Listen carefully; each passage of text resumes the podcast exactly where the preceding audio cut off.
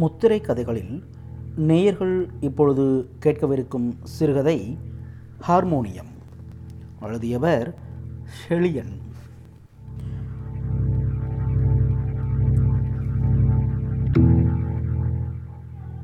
மதிப்பிற்குரிய திரு ஹசன் பண்டிட் வயது நாற்பத்தி மூன்று அவர்களை ஒரு மாலை பொழுதில் சந்தித்தேன்.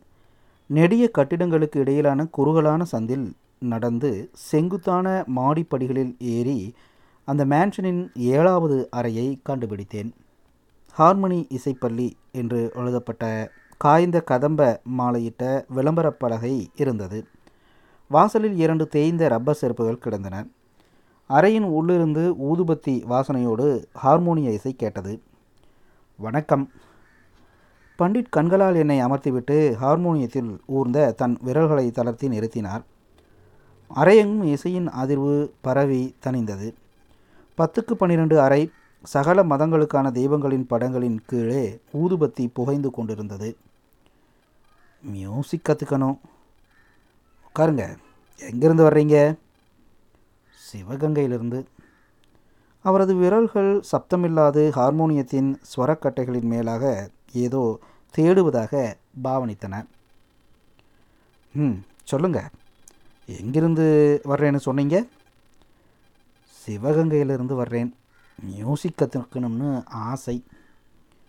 என்ன பண்ணிகிட்ருக்கீங்க வேலை தேடிட்டுருக்கேன்.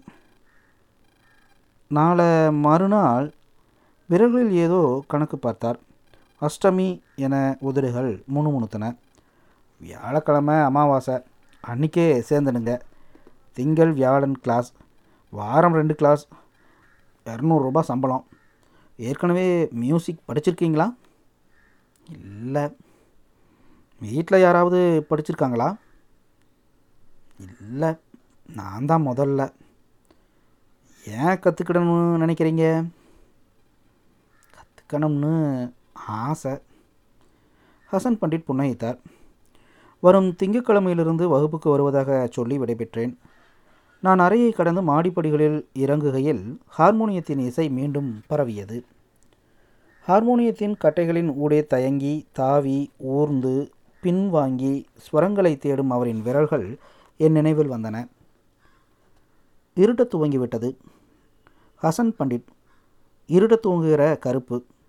பாகவதர் போல தூக்கி சீவிய தலைமுடி தீர்க்கமான சிறிய கண்கள் மீசை இல்லாமல் சுத்தமாக மலித்த முகம் இசைக்கலைஞனுக்கே உரிய தேஜஸ் மொட்டை மாடியில் வெறுமனே மேகங்கள் பார்த்து கலையும் என மாலை பொழுதுகள் இனி ஹசன் பண்டிட்டின் ஸ்வரங்களால் நிறையும் என நினைக்கையில் உற்சாகமாக இருந்தது. திங்களன்று இசை வகுப்புக்கு போகிறோம் என்பதே எனக்குள் மிகுந்த பரவசத்தை அளித்தது. இரண்டு நீல அன்ரூல்டு நோட்டுகள் வாங்கி கொண்டேன். அன்று நடுத்தர வயதில் மேலும் இரண்டு பேர் நீல நோட்டுகளுடன் காத்திருந்தனர். ஆசிரியர் அவர்களுக்கான வகுப்பு முடியும் வரை என்னை காத்திருக்க சொன்னார். பக்கத்து கட்டிடத்திலிருந்த பேக்கரியிலிருந்து ரொட்டிகள் முருகும் வாசனை இதமாய் இருந்தது பச்சை நிற ரெக்ஸின் உரையினால் மூடப்பட்டு ஓரத்திலிருந்த ஹார்மோனியத்தை ஒருவர் எடுத்துக்கொண்டார் அப்போதுதான் கவனித்தேன். அந்த அறையில் மொத்தம் மூன்று ஹார்மோனியங்கள் இருந்தன. ஹசன் பண்டிட்டின் ஹார்மோனியம் மட்டும் பெரியது. ஜண்டை வரிசை வாசிங்க. சச ரிரி கஜ மம என துவங்கி ஹசன் பண்டிட் காட்டும் விரல் அசைவிற்கும் கை தட்டுதலுக்கும் ஏற்ப வேகம் இயல்பாய் கூடி சுதந்திர தின கொண்டாட்டங்களில் சிறுமிகள் நடனமாடுகையில் அவர்கள் கையில் இருக்கும் வண்ண வண்ணமான ரிப்பன்கள் காற்றில் அலைவதைப் போல ஸ்வரங்களின் நடனம். அலை அலையாய் மின்சாரம் போல அறையில் பரவும் இசை அதிர்வில் அந்த இடமே எனக்கு அற்புத உலகம் போல இருந்தது. அவர்கள் வாசித்து முடித்ததும் அதிர்வுகள் தணிந்து மௌனம் கவிந்தது. அவர்களுக்கான பாடக்குறிப்புகளை எழுதச் சொல்லிவிட்டு ஆசிரியர் என்னை அழைத்தார். எனது நீல நோட்டினை வாங்கி முதல் பக்கத்தை திறந்து கண்களை மூடி பிரார்த்தித்துவிட்டு பெரிதாக பிள்ளையார் சுழி போட்டு என் பெயரை கொட்டை எழுத்தில் எழுதினார். அறை நிசப்தமாய் இருந்தது. கற்காலத்தில் இடுகாட்டில் கிடந்த எலும்புகளை ஊதி சப்தங்களை எழுப்பிய கதையிலிருந்து துவங்கினார். தேர்ந்த கலைஞனின் அடவுகளைப் போல முக பாவனைகளாலும் விரல் அசைவுகளாலும் அவர் பேச பேச ஆதிமனிதனின் புதை மேடுகளில் கிடந்த எலும்புகளில் வண்டுகள் துளையிட்டு பறக்க காற்றின் சுழிப்பில் விசிறலில் இனம் தெரியாத சோகத்தோடு ஒரு குழலிசை புகையெனச் சுழல அறை இருட்டிக்கொண்டே வந்தது.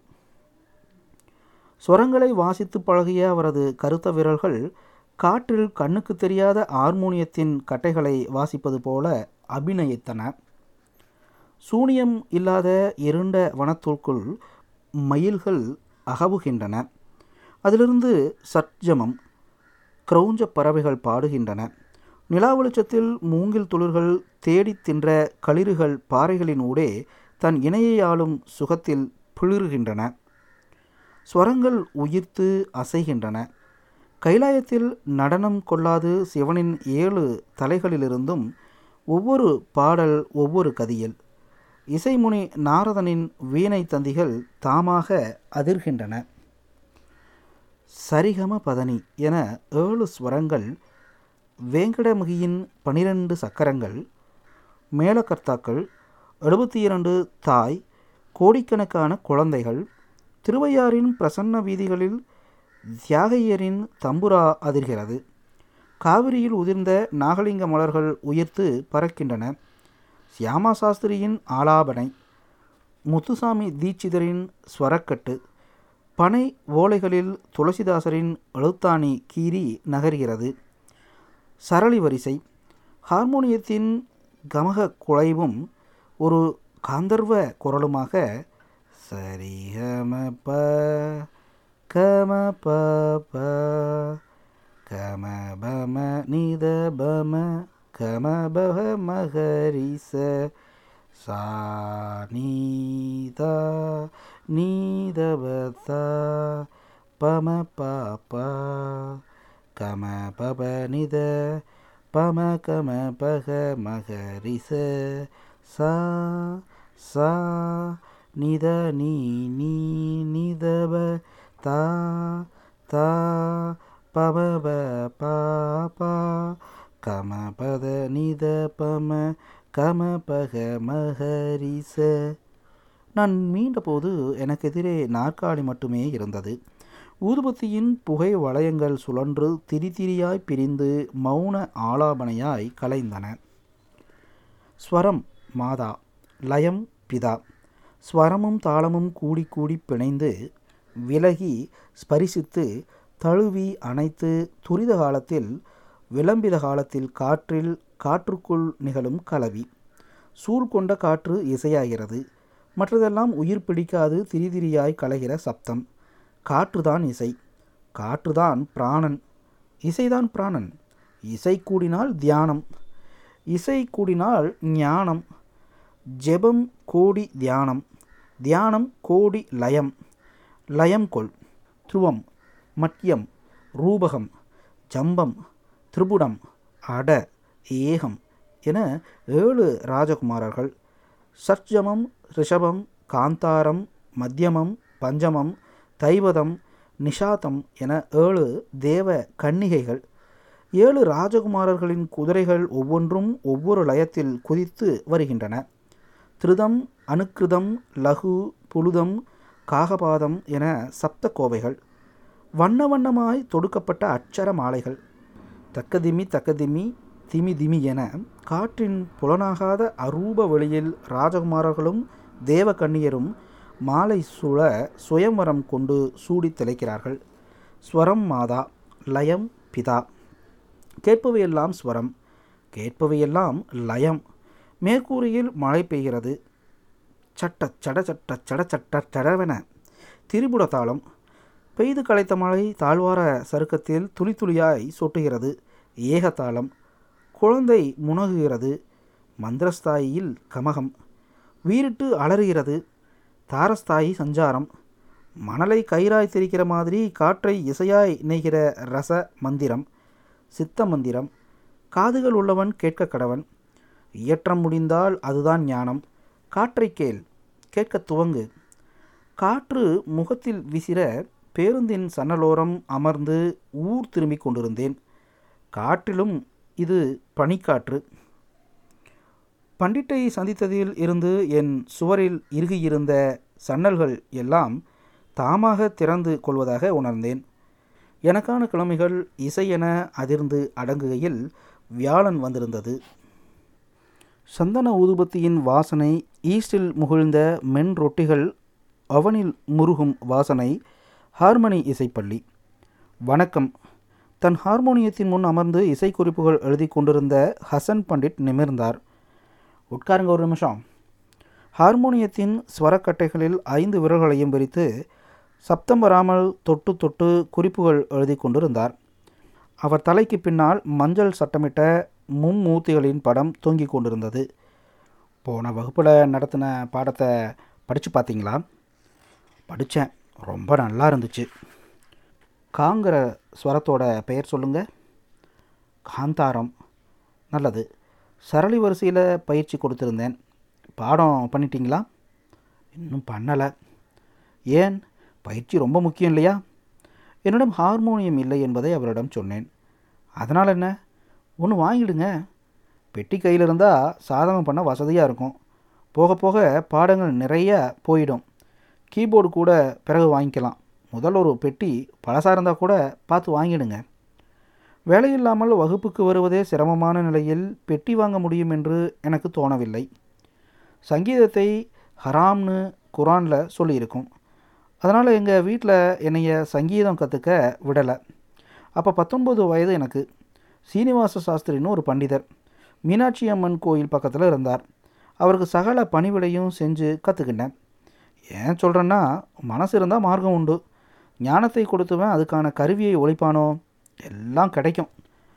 அன்று மாயா மாணவ ராகத்தில் சரளி வரிசையின் மீதமுள்ள பாடத்தை அவர் சொல்ல சொல்ல எழுதி கொண்டேன். அவர் ஹார்மோனியத்தை என் பக்கம் திருப்பி வாசிக்க சொன்னார். இது சட்சமம் சட்ஜமத்துக்கு கட்டை விரல். இடது கையில் பெல்லோஸ் போட வேண்டும். இதிலிருந்து எழும்புகிற காற்று ஹார்மோனியத்தின் உள் அறைகளில் போய் தாக்குது. நாம் ஒரு கட்டையை அழுத்தும்போது உள்ள அடைபட்ட காற்று துளையின் வழியாக வெளியேறும். அப்படி வெளியேறும்போது அந்த துளையில் இருக்கிற ரீடு நாக்கு மாதிரி இருக்கும். அது அதிரும். அதுதான் நாதம். எங்கள் சச்சமம் வாசிங்க. இடதுகை பெல்லோஸ் அழுத்த பதட்டத்துடன் கட்டைவிரலால் சச்சமம் தொட்டேன். புதரிலிருந்து சாம்பல் குருவிகள் விடுபட்டு பறப்பது மாதிரி ஒரு சிலிர்ப்பு அடுத்து சுத்த ரிஷபம் அந்தர காந்தாரம் சுத்த மத்தியமம் பஞ்சமம் என ஒவ்வொரு விரலாக அழுந்த ஹார்மோனியம் விதவிதமான தொனியில் என்னுடன் பேச முயல்கிறது. அந்த சந்தோஷத்தை எப்படி சொல்ல? சப்தங்கள் எல்லாம் ஸ்வரம். ஏற்கனவே சொல்லியிருக்கிறேன். உலகத்தின் சப்தங்கள் எல்லாம் ஏழு ஸ்வரத்தில் அடக்கம். அருகிலிருந்த டீ கிளாஸை நங் என்று மேடையில் வைத்தார். இது ஒரு ஸ்வரம். காற்றில் சன்னலின் திரைச்சீலைகள் சரசரத்தன. இதுவும் இசை. பேருந்தில் ஊருக்கு திரும்பும்போது மழை பெய்தது. மழை எத்தனை பெரிய இசைக்கருவி. எத்தனை தந்திகள் கொண்ட வயலின்.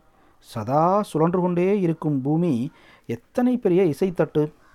குளத்து நீரில் நிலா வெளிச்சம் வீணை தந்தியாய் நழுங்குகிறது அதனதன் இசை. எனக்கு பிரமிப்பாய் இருந்தது. கண்களை மூடிக்கொண்டால் பிரமிப்பாய் இருந்தது. கண்கள் மூடிக்கொண்டால் காதுகளுக்கான உலகம். காற்றை கேள் இதுதான் சப்தங்களின் வாகனம். கேட்க துவங்கு. திங்கள் வியாழன் திங்கள் வியாழன் என கிழமைகள் இசைப்பட கழிந்தன. இன்னும் ஹார்மோனியம் வாங்க முடியவில்லை. சரியம ரிசகரி என்று ஸ்வரங்கள் தாவி தாவி நடனமிடும் தாட்டு வரிசை வந்துவிட்டது. என் கிழமையில் வகுப்புக்கு வரும் சங்கரகோடி நேற்றுதான் பத்தாயிரம் ரூபாய்க்கு புது கீபோர்டு வாங்கி வந்திருந்தார். அதில் கடல் அலைகளின் உருமலையும் பின்னரவில் எழும் சில் வண்டுகளின் ஓசையை கூட எழுப்ப முடிந்தது. ஆச்சரியம் ஒரு புறம் இயலாமை ஒரு புறம். இசைக்கருவி இல்லாமல் வகுப்பை மேலும் தொடர்வது அயற்சியாக இருந்தது. மதுரை கூலவாணிகன் தெருவில் கால் போன போக்கில் நடந்து கொண்டிருந்தேன். என்ன சார் எப்படி இருக்கீங்க? நல்லா இருக்கேன் ஷாஜஹான் என்ன இந்த பக்கம்? ஏறுங்க வண்டியில். வாகன வேகத்தில் புறந்தலையின் வியர்வை உலர்வது இதமாக இருந்தது. டவுன்ஹால் ரோட்டின் பழமுதிர் சோலையில் ஆளுக்கு ஒரு ஆப்பிள் சாறு. இப்போ எங்கே ஒர்க் பண்ணுறீங்க வேலையில் ஷாஜகான். சும்மா தான் இருக்கேன். ஜோல்னா பையன் அதுவுமா? மதுரையில் என்ன பண்ணுறீங்க மியூசிக் கிளாஸ். கீபோர்ட் கற்றுட்ருக்கேன் வேலையில்லாமல் மியூசிக் கற்றுக்கொள்வதை சொல்ல சற்றே குற்ற உணர்வாக இருந்தது. Oh interesting. பாட்டெல்லாம் வாசிப்பியா? இல்லை இப்போ தான் ஒரு மாதமா எனக்கு மியூசிக்கில் இன்ட்ரெஸ்ட்டு உனக்கு தான் தெரியுமே. நானும் ஒரு பத்து நாள் மியூசிக் கிளாஸ் போனேன். அதோட சரி. எல்லாத்துலேயும் பாதி கிணறு தான். சரி இன்ஸ்ட்ருமெண்ட் என்ன வச்சுருக்க? இனிமே தான் வாங்கணும். பழையதாக ஹார்மோனியம் தேடிட்டுருக்கேன் ஷாஜஹான் சிரித்தார். சரி வாங்க வீடு வரைக்கும் வந்துட்டு போகலாம் இல்லை ஷாஜஹான் இன்னொரு முறை. ஏறுங்க. புது வீடு கட்டிட்டு நீங்கள் வரவே இல்லை. என்னை ஹாலில் அமர்த்திவிட்டு உள்ளே போனவர் வரும்போது சிறிய மரப்பெட்டி ஒன்றை தூக்கி வந்தார். ஹார்மோனியம் என்று பார்த்தவுடனேயே தெரிந்துவிட்டது. என் எதிரில் வைத்து மேலிருந்த தூசியை துடைத்தார். மரப்பலகையில் கீழ் வைத்த மூடி இருந்தது. ஹார்மோனிய பெட்டியின் மூடியை திறந்ததும் காவி ஏறிய பல் வரிசையுடன் பாகவதர் ஒருவர் சோகமாக சிரிப்பது போல் இருந்தது. ரொம்பவும் பழமையானது. வெள்ளைக்கட்டைகளில் மைக்கா ஒட்டப்பட்டிருந்தது அதன் முனைகள் உடைந்து நிறம் பழுப்பேறி இருந்தது ஹார்மோனியத்தின் இருபுறமும் அழகிய வேலைப்பாடுடன் கூடிய வெண்கல கைப்பிடி இருந்தது. முன்பக்கம் காற்றறைகளை திறந்து ஒளியின் அளவை கட்டுப்படுத்தும் இழுவை திறப்புகள் நான்கு இருந்தன. அவற்றை இழுப்பதற்கு வசதியாக நுனியில் வெள்ளை பளிங்கு குமிழ்கள் பெரிய பொத்தானை போல இருந்தன. பார்த்தவுடனேயே அது சிங்கிள் ரீட் பெட்டி என தெரிந்தது. கீழே ஏதும் பழுதடைந்திருக்கிறதா என்று குழந்தையைப் போல இரு கைகளாலும் தூக்கி பார்த்தேன். நன்றாக இருந்தது.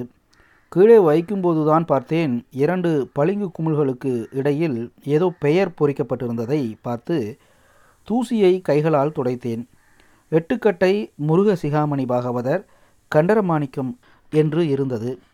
ஹார்மோனியத்தின் மத்திம ஸ்தாயியில் வெள்ளை கருப்பு நோட்டுகளின் மேலே ஸ்வரங்கள் எது என்று அறிய அடையாளத்திற்காக ச ரி க ம ப த நி என்று சிறிய சதுரமான காகிதத்தில் எழுதி ஒட்டப்பட்டிருந்தது. நல்ல தேக்கு மரத்தாலான ஜெர்மன் ரீட் பெட்டி. பெல்லோஸ் காற்று கசியாமல் கச்சிதமாக இருந்தது ரொம்ப பழைய பெட்டி. எல்லா நோட்டும் பேசுமா? புரியல. எல்லா கட்டையும் வாசித்தா சத்தம் வருமா? பழுது இருக்கான்னு வாசித்து பாரு நான் தொட்ட ரெண்டு வருஷம் ஆச்சு. எப்போவாவது எடுத்து தொடச்சி வச்சிடுவேன். ஒரு மாதமாக அதுவும் இல்லை. பக்கத்தில் வீடு எதுவும் இல்லையா? வாசிச்சா பாம்பு வரும்னு அம்மா இதை தொடவே வர்றதில்ல. அப்படி என் இசையை கேட்டு பாம்பாவது வரட்டுமேன்னு மொட்டை மாடிக்கு தூக்கிட்டு போய் வாசிப்பேன். அந்த முருகசிகாமணி பாகவதர் ஒரு பாட்டு தான் சொல்லி கொடுத்தார். அதுவும் இப்போ பாதி மறந்து போச்சு. ஷாஜஹான் மனைவி கொடுத்த ஏலக்காய் தேநீரை அருந்தும்போது வலது கையால் ஹார்மோனியத்தின் கட்டைகளை மெதுவாக வருடி பார்த்தேன். கட்டைகள் ஒன்றுக்கொன்று பிடிக்காமல் லகுவாய்த்தான் இருந்தன. சும்மா வாச்சு பாருப்பா. இங்கே கொடு. நானே வாச்சு காட்டிடுறேன். ஷாஜஹான் அவர் பக்கம் திருப்பி கீழ்ஸ்தாயிலிருந்து ஒவ்வொரு கட்டையாக அழுத்தி கொண்டே வந்தார். மணிமணியான ஸ்வரங்கள். கொஞ்சமும் பிசிறில்லாமல் காத்திரமாக இருந்தது. சவுண்டு சும்மா ஏழு வீட்டுக்கு கேட்கும். அந்த பாகவதர் தன்னோட சொத்து போல இதை வச்சுருந்தாரு. என் ஆர்வத்தை பார்த்தாரு. அவருக்கு ஆஸ்துமா. மாத்திரை வாங்க கூட காசு இல்லை. வறுமை. கடைசியில் நீயே இதை வச்சுக்கோன்னு கொடுத்துட்டாரு. எவ்வளவுக்கு வாங்குனீங்க? அதெல்லாம் சொல்ல மாட்டேன். ஆனால் கொடுக்கும்போது ஒன்று மட்டும் சொன்னார். இது நான் பழகின பெட்டி. என் தெய்வம். ஆசைப்பட்டு கேட்குறியேன்னு கொடுக்குறேன். நூலாம்படை மட்டும் அடை வெட்டுறாத. இது சரஸ்வதி. வச்சுக்க வாசித்து பெரிய ஆளாவா? அவர் சொன்னதையே நான் உனக்கும் சொல்ல விரும்புகிறேன். இந்தா வச்சுக்க வாசித்து பெரிய ஆளாவா? அவர் சொன்ன விதம் நெகிழ்ச்சியாக இருந்தது. எவ்வளவுன்னு சொன்னீங்கன்னா ஒரு வாரத்தில் சரி நூறுரூவா கொடு. இசைக்கருவியை சும்மா கொடுக்கக்கூடாது. இல்லை எவ்வளவுன்னு சொல்லுங்கள் நான் வாங்கினது அவ்வளவுக்கு தான் போதுமா? மகிழ்ச்சியோடு வாங்கி கொண்டார். தனக்கு தெரிந்த ஒரே பாடலான திருப்பரங்குன்றத்தில் நீ சிரித்தால் முருகா என்கிற பாடலின் பல்லவியை மட்டும் விரல்களை விரைப்பாக வைத்துக்கொண்டு சரளமில்லாமல் வாசித்து காண்பித்தார். நியூஸ் பேப்பர் போட்டு நைலான் கயிற்றால் கட்டி கைகளால் தொட்டு வணங்கி கழுத்து நிற்காத பச்சை குழந்தையை கையில் தருவது மாதிரி பதமாக தந்தார். நன்றி சொல்லி விடைபெற்று வெளியே வருகையில் நிலா வெளிச்சம் தார் சாலைகளை மெழுகியிருந்தது. கையில் ஹார்மோனியத்தின் பாரம் நைலான் கயிறு அழுத்த கைமாற்றிக் கொண்டேன். இசைக்கருவியின் மௌனம் கணக்கிறது தன்னை வாசிக்க விரல்கள் இல்லாமல் இருட்டறையில் இத்தனை ராகங்களோடும் இத்தனை ஸ்வரங்களோடும் மௌனமாய் இருப்பது எவ்வளவு பெரிய தியானம்? வாசிக்கப்படாத போது இசைக்கருவிகள் என்ன உணர்கின்றன? எனக்கு பிடித்தமான சன்னலோர பயணம். தூங்குகிற குழந்தையைப் போல அமைதியாக மடியில் இருக்க எனக்குள் ஏதோ பொறுப்புணர்வு கவிவதாக உணர்ந்தேன். பாட்டியின் மந்திர கதைகளில் வரும் சொர்க்கபுரத்து இளவரசனை திருமணம் செய்ய தேவதைகள் காற்று எனும் பரத கணத்தோடு சேர்ந்து சூறாவளியாய் மாறி துரத்துவது போல முகத்தில் விசிறும் காற்று என்னை இசையாக மாற்று என்று என்னையும் எனது ஹார்மோனியத்தையும் பயண வேகத்தோடு துரத்தி கொண்டே வருவது போல் இருந்தது. வீட்டுக்குள் ஹார்மோனியத்தை தூக்கி வந்தபோது எல்லோரும் வினோதமாக பார்த்தனர். ஹாலின் மையத்தில் வைத்து சுற்றியிருந்த காகிதத்தை பிரித்தேன். ஹார்மோனியத்தின் வருகை யாருக்கும் சந்தோஷத்தையோ துக்கத்தையோ தரவில்லை. தொட்டு வணங்கிவிட்டு சரளி வரிசை வாசிக்கலாம் என யோசித்தேன். சின்ன வீடு. இந்த இரவு நேரத்தில் வேலையில்லாத இளைஞன் நடுவீட்டில் அமர்ந்து ஹார்மோனியம் பழகுவது யாருக்கு பிடிக்கும்? தூக்கி கொண்டு மொட்டை மாடிக்கு போனேன். நாளை பௌர்ணமி. வெளிச்சம் இதமாக இருந்தது. அடுத்த இசை வகுப்புக்கு இன்னும் மூன்று நாட்கள் இருக்கின்றன. ஹார்மோனியத்தை நெருக்கமாக வைத்துக்கொண்டேன் கீழ்ஸ்தாயியின் சச்சமத்தை தொட்டேன். இருட்டறையில் நெடுநாள் பூட்டியிருந்த கதவு திறப்பது போல் இருந்தது நடுவிரலால் பஞ்சமம் சுண்டு விரலால் மத்திமஸ்தாயி சச்சமம். மூன்று ஸ்வரங்களும் சேர்ந்து பூவை சுற்றும் கதம்ப வண்டு மாதிரி காற்றின் அரூப அடுக்குகளில் இருந்த ஸ்வரங்கள் ஹார்மோனியத்தை சுற்றி மொய்க்கின்றன. குரல் சேர்த்து பாடி சுதி சேர்த்து பார்த்தேன். சுதியோடு ஒட்டாது கலைந்த குரல். பிசிறு தேய்ந்து தேய்ந்து சுதி சேரும் கணத்தில் மின்சாரம் சட்டென வீசிய காற்றில் என் உடல் சாம்பல் குவியலென கலைந்து குரல் மட்டும் நானாக மிஞ்சுகிறது. பிறகு குரலும் என்னுடையதில்லாமல் போக வெறும் ஸ்வரங்கள் அந்தரத்தில் இசை கூட்டிக் கொண்டு அதிர்கின்றன. ச தயங்கி தயங்கி சரளி வரிசை. சவுக்க காலம். விளம்பியதம். துரித காலங்கள். சண்டை வரிசை. ஸ்வரங்களின் அடுக்கு. ஒன்றின் நிழலாய் அதே ஸ்வரம். விரல்கள் தளர்ந்து ஓர் இலகு கூடி வருகிறது. பூர்வாங்கத்தில் முன்னேறி பதுங்கி உத்தராங்கத்தில் தாவி ஒரு ஸ்வரம் தொட்டு ஆரோகணித்து காற்றில் துவளும் துணியென மெதுவாய் அவரோகணம். சச்சமத்தில் இலைப்பாரி மேல்ஸ்தாய் வரிசை தாட்டு வரிசை.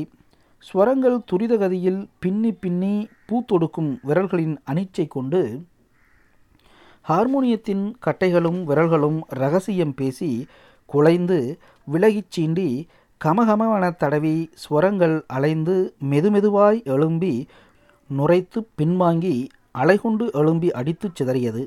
பார்க்கடல். ஹார்மோனியம் மிதக்கிறது. கால்கள் கடற்கண்ணியின் செதில்களென குலைய நான் நீந்துகிறேன்.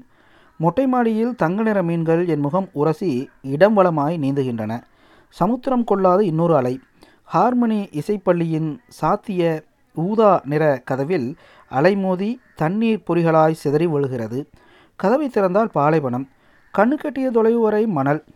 புழுதி காற்று முகத்தில் அரைகிறது எங்கோ தொலைவிலிருந்து அரபி மொழி பிரார்த்தனை பாடல் மிதக்கிறது.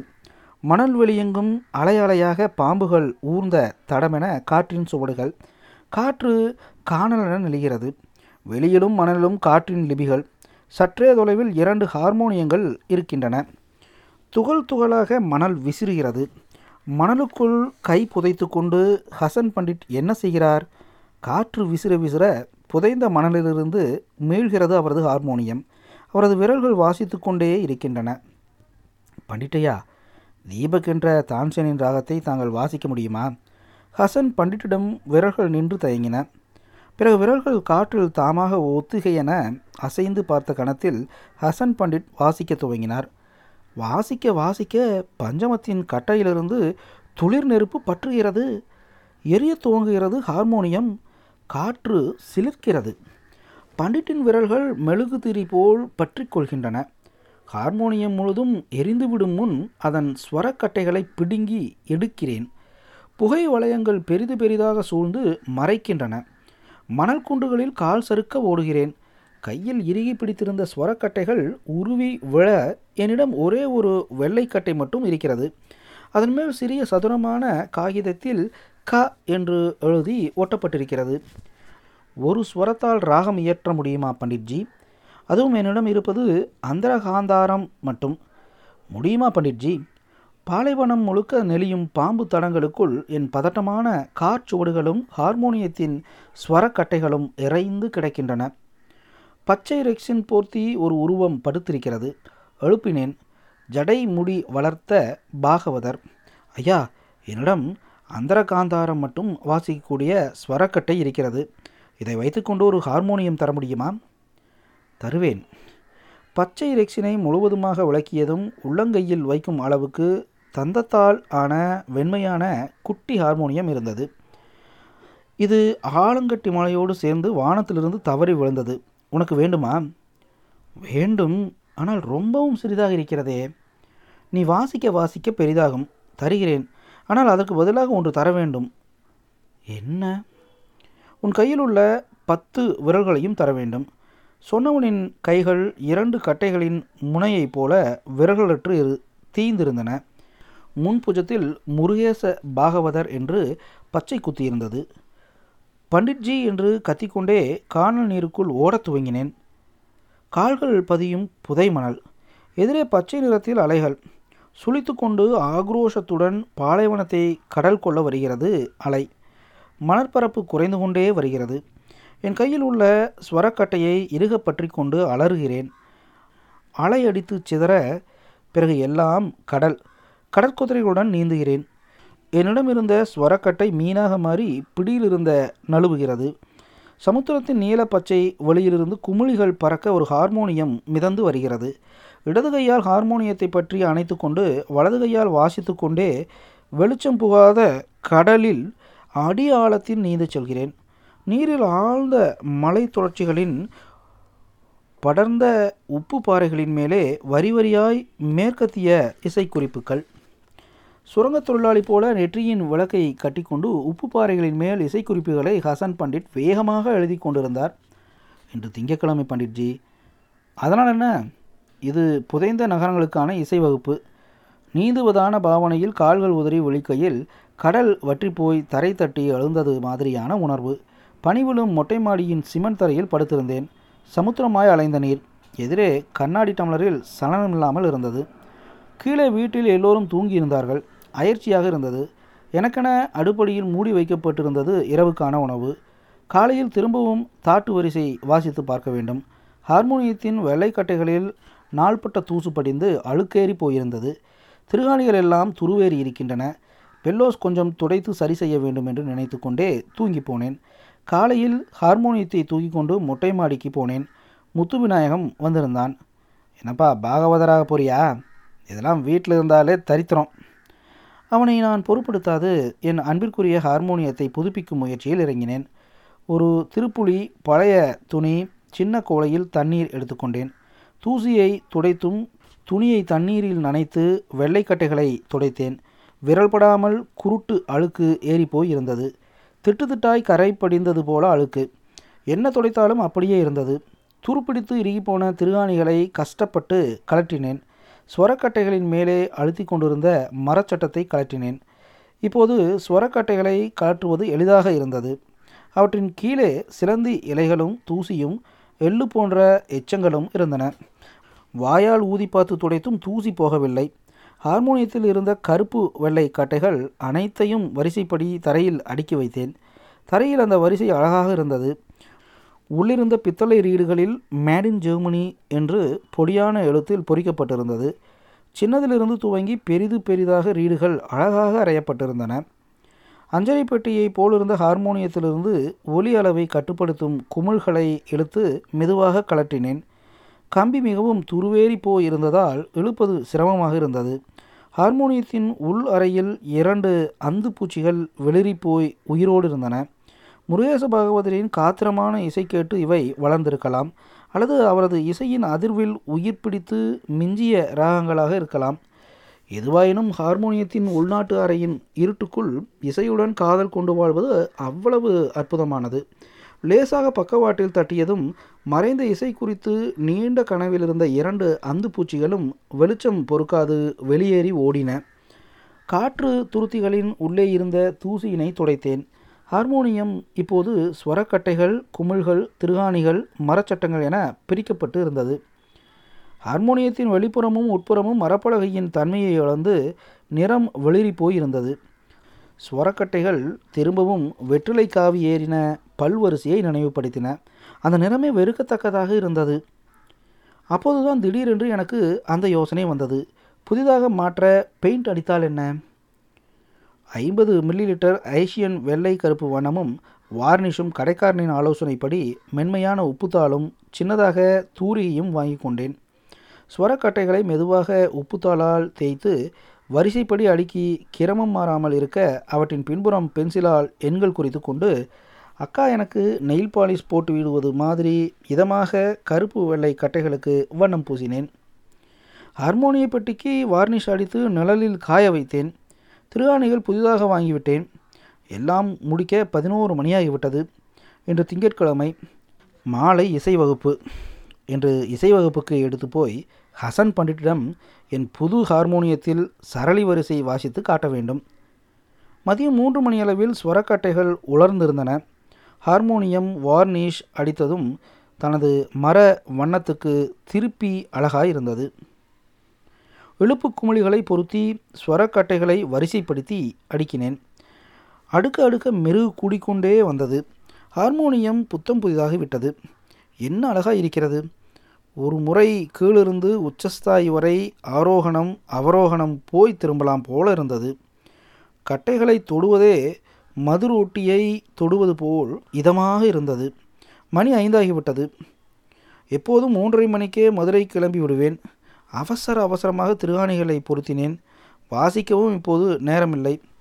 முதன் முதலில் ஹசன் பண்டிட்டிடம் ஆசீர்வாதம் பெற்று அவர் முன்னிலையில் வாசித்து காட்டுவதுதான் சாங்கியமானது என்று மனதுக்குள் பட்டது. அவரும் சந்தோஷப்படுவார். ஆங்கில தினசரியில் ஹார்மோனியத்தைச் சுற்றி நைலான் கயிற்றால் கட்டி எடுத்துக்கொண்டு மதுரை பேருந்தில் ஏறினேன்.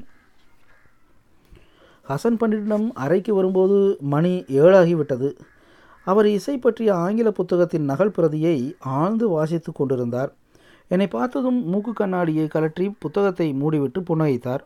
அறையில் மென் ரொட்டிகளின் வாசனையும் ஊதுபத்தியின் சந்தன வாசனையுமாக ரம்மியமாக இருந்தது. என் தாமதம் குறித்து அவர் கேட்க துவங்கும் முன் நண்பர் ஒருவரிடமிருந்து ஹார்மோனியம் வாங்கிவிட்டேன் என்று சந்தோஷம் பொங்கச் சொன்னேன். நைலான் கயிற்றின் முடிச்சுகளை அவிழ்க்க ஹசன் பண்டிட் உதவினார். நான் மூடியிருந்த தாள்களை பிரித்தேன். ஜெர்மன் ரீடு பெட்டி ரொம்ப பழசாக இருந்துச்சு. அதான். ஹசன் பண்டிட் புரிந்து கொண்டு சிரித்தார். நான் அவரது ஆசீர்வாதம் கோரினேன். ஸ்வரங்களை குறிக்கும் கருப்பு விரல்களால் ஹசன் பண்டிட் என் தலையை தொட்டார். சார் உங்களுக்கு ஃபோன். கீழே மேன்ஷன் மேலாளரிடமிருந்து அழைப்பு வர வாசிங்க வந்துடுறேன் என்று சொல்லிவிட்டு ஹசன் பண்டிட் படிக்கட்டுகள் நோக்கி நடந்தார். எதிரே இருக்கும் மும்மூர்த்திகளின் படத்தை பார்த்தேன். இசை தவளும் அறையின் தியான தன்மையை மனதில் நினைத்து கண்கள் மூடி வணங்கினேன். ஹார்மோனியத்தை தொட்டு வணங்கிவிட்டு இடது கையால் பெல்லோஸ் அழுத்தி வலது கை கட்டை விரலால் மத்தியமஸ்தாயியின் சட்ஜமம் தொடங்கினேன். சப்தமே இல்லை. பெல்லோஸ் கொஞ்சம் அழுத்தி போட்டு சட்ஜமத்தோடு நடுவிரலால் பஞ்சமத்தையும் சுண்டு விரலால் மேல் சட்ஜமத்தையும் சேர்த்து அழுத்தினேன். ஸ்வரங்கள் ஊமையாயிருந்தன. ஒழிக்கவே இல்லை. பதட்டத்தோடு பெல்லோஸை வேக வேகமாக அழுத்தி சுத்த ரிஷபம் அந்தர காந்தாரம் சுத்த மத்தியமம் வாசிக்க மாயா மாளவ கவுளைக்கு பதில் புஸ்புஸ் என்று காற்றுதான் வந்தது. பெல்லோஸை இன்னும் லாவகமாக அழுத்தி கீழ்ஸ்தாயி உஷஸ்தாயி என்று மேலும் கீழும் உள்ள கருப்பு வெள்ளை கட்டைகளை அழுத்தினேன். ஸ்வரங்கள் பேசவே இல்லை. கொஞ்சம் கூட ஒளி அளவில்லை. என் ஹார்மோனியமே எங்கே உன் மணிமணியான காத்திரமான சுரங்கள்? ஆஸ்துமாவில் மரணப்படுக்கையில் கிடக்கும் முருக சிகாமணி பாகவதரின் கடைசி மூச்சு போல ஹார்மோனியத்திலிருந்து காற்றுதான் வந்து கொண்டிருந்தது. எனக்கு கண்கள் இருட்டி கொண்டு வந்தன. ஊதுபத்தியின் புகை வளையம் சுழித்து பெரிதாகி என்னை நோக்கி வந்து கொண்டிருந்தது.